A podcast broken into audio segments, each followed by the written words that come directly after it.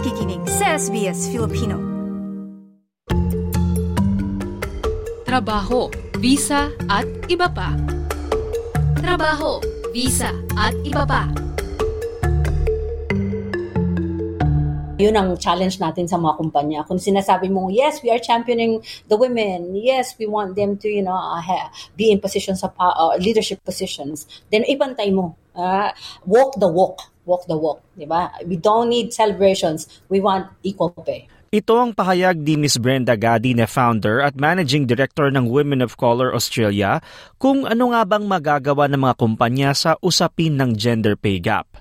Ipinaliwanag nito kung ano nga bang gender pay gap at bakit mahalaga itong malaman lalo na ng mga migrante sa Australia katulad ng mga Filipino. Ang pinakasimpleng explanation dyan is yung diferensya ng sweldo mo bilang lalaki of if, or if, if you identify as male sa diferensya ng sweldo ko bilang babae, so gender. National gender pay gap is 13.3%. So yun ang diferensya. Yung sinesweldo mo, kumikita ako ng 13.3% lesser. Importante yan kasi in the end, lugi ka. Di ba? Equal pay for equal work. Kung ang trabaho mo is pareho tayo, pero pag tinignan ko yung sweldo mo, pareho tayo ng ginagawa, pareho tayong responsibility, pero kumikita ka ng 13.3% higher, that's unfair. You know? Ang diferensya lang is lalaki ka, babae ko. So, importante yan. So, yun ang sinabi mo, kultura natin mga Pilipino. Basta may trabaho, okay na. Pero kailangan, uh, nandito tayo sa Australia eh. Wala tayo sa Pilipinas. Sa Pilipinas, maybe different thing altogether there. Pero nandito tayo, alam, dapat nating alamin yung karapatan natin. Batid ni Brenda na ang kulturang Pinoy ay laging matiisin at karaniwang basta sumusweldo ay okay na. Pero paalala niyang malaking epekto ang race at ethnicity na nagbubunsod ng gender pay gap pag sinabi ko sa'yo, pikit mo yung mata mo, uh, pag sinabi ng gender, ang, usually ang ating iniisip, puti, no? white women.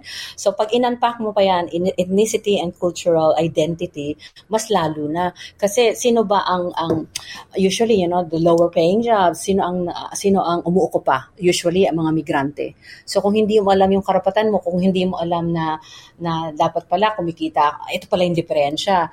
So kaila, uh, ang, ang problema dyan, mas malala para sa mga babae na from other um, ethnicities or from other cultural identities. At may mga research na magbaback up dyan na uh, mas grabe, mas grabe ang, ang, ang effect sa atin o uh, apektado tayo, mas matindi.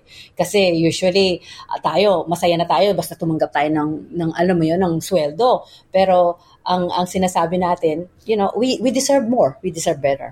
Isaan niya sa dahilan ng gender pay gap ay ang pagkakaroon ng kondisyon sa lipunan na sumisentro sa pamumuno ng kalalakihan lalo na ang mga white males. Ang kanarimaso, dediretsuhin kita patriarchy. Kasi ang ang ang default ng society natin is it's centered around male or specifically white males. So kumbaga uh, ala, tanggap natin 'yung condition uh, we're, we're mentally, socially conditioned to accept the, the fact na ang sumisweldo ng mas mataas is ang mga lalaki. Diba? Lalo na ilagay mo yung kultura natin as mga Pilipino. Ang Pilipino, medyo ano din tayo dyan, eh, patriarchal, di ba? Ang mga kababaihan, expected ka lang. Just do the work, be quiet, you'll be good yung pagtaas mo ng kamay, pagsasabi na actually hindi ako hindi ako nag-agree sa sinasabi mo. Bottom line is we're living in a world na ang taktitik na ng kultura, ng sistema, ng structures is centered around males, specifically white males. Sa pinakahuling datos ng Australian Bureau of Statistics, bumaba ang gender pay gap mula 14% sa 13.3%. Ibig sabihin sa bawat isang dolyar na kinikita ng mga kalalakihan, 87 cents naman ang sa kababaihan. Para kay Brenda, marami pang kailangang gawin para mas maipababa ito. Companies, they have to declare, they have to be open transparency. Yun nga, mer I think I saw some, I don't know, one quote earlier, sabi, if it's really competitive, your salary, share it.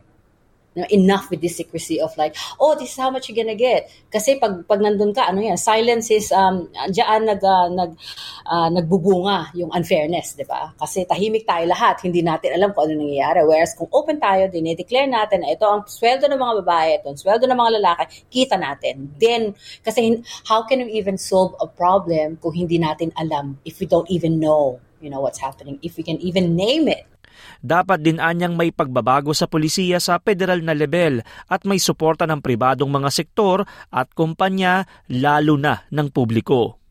Kaya ang kanyang grupong itinatag na Women of Color Australia nagsasagawa ng mga pag-aaral para sa kamalayan at impormasyon advocacy organization tayo, but it's very much grounded on research.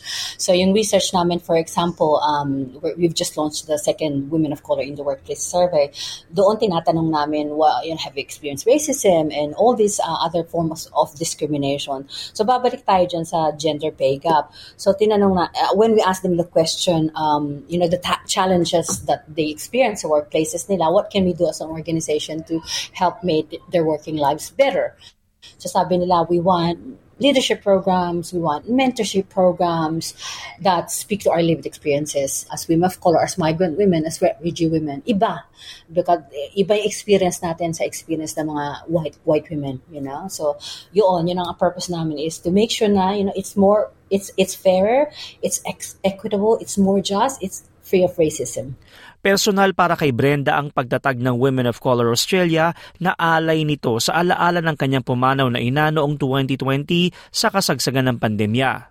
Kahit mismong si Brenda nakaranas ng mga racism na hanggang ngayon ay nasa kanyang alaala. I've been here now more than 20 years now, pero I still remember the day a white woman told me to go back to where I came from that was like almost 20 years ago, but I still remember it clear as day. So these are just things now, you know, we carry the burden and, and so we want to, you know, open it, like share because obviously there's, there's a strength, there's power in the collective. So if we know that it's not just happening to me, it's happening to the other women, we know it's not because of us, it's because of the system. It's not built for us. Kaya ngayong Marso, kaalinsabay ng International Women's Day at Women's History Month, naglabas ng ikalawang survey ang Women of Color Australia para mas maintindihan ang mga pinagdadaanan ng mga manggagawang kababaihan na hindi puti ang kulay ng balat sa buong bansa. Target ng survey ang isang libong respondents para sa buong buwan. Maaari nilang magpunta sa kanilang website na Women of Color Australia para sumagot dito. Ang survey natin is called Women of Color in the Workplace Survey. So second survey namin to. The first one, uh, nilaunch namin siya late 2020. This one, it's in partnership with the Australian National University. Our purpose ng survey, TJ, is to map out map the lived experiences of women of color across Australia in 2023. What's happening in the workplace? Because from the last survey, we uncovered about 60% of women of color who participated in the survey, a lot, uh, 60% are still experiencing um, this, uh, forms of discrimination in the workplace like racism, sexism, and tokenism. So we want to find out again what's happened like from late 2020. Has it changed? But my my guess still happening. The racism is still happening, but, but to what degree? Hikayat ni Ms. Brenda Gadi, lalo na ang mga migranteng Pinay na makibahagi upang marinig ang boses ng komunidad. Ako si TJ Korea para sa SBS Filipino. Trabaho, visa at iba pa. Trabaho, visa at iba pa.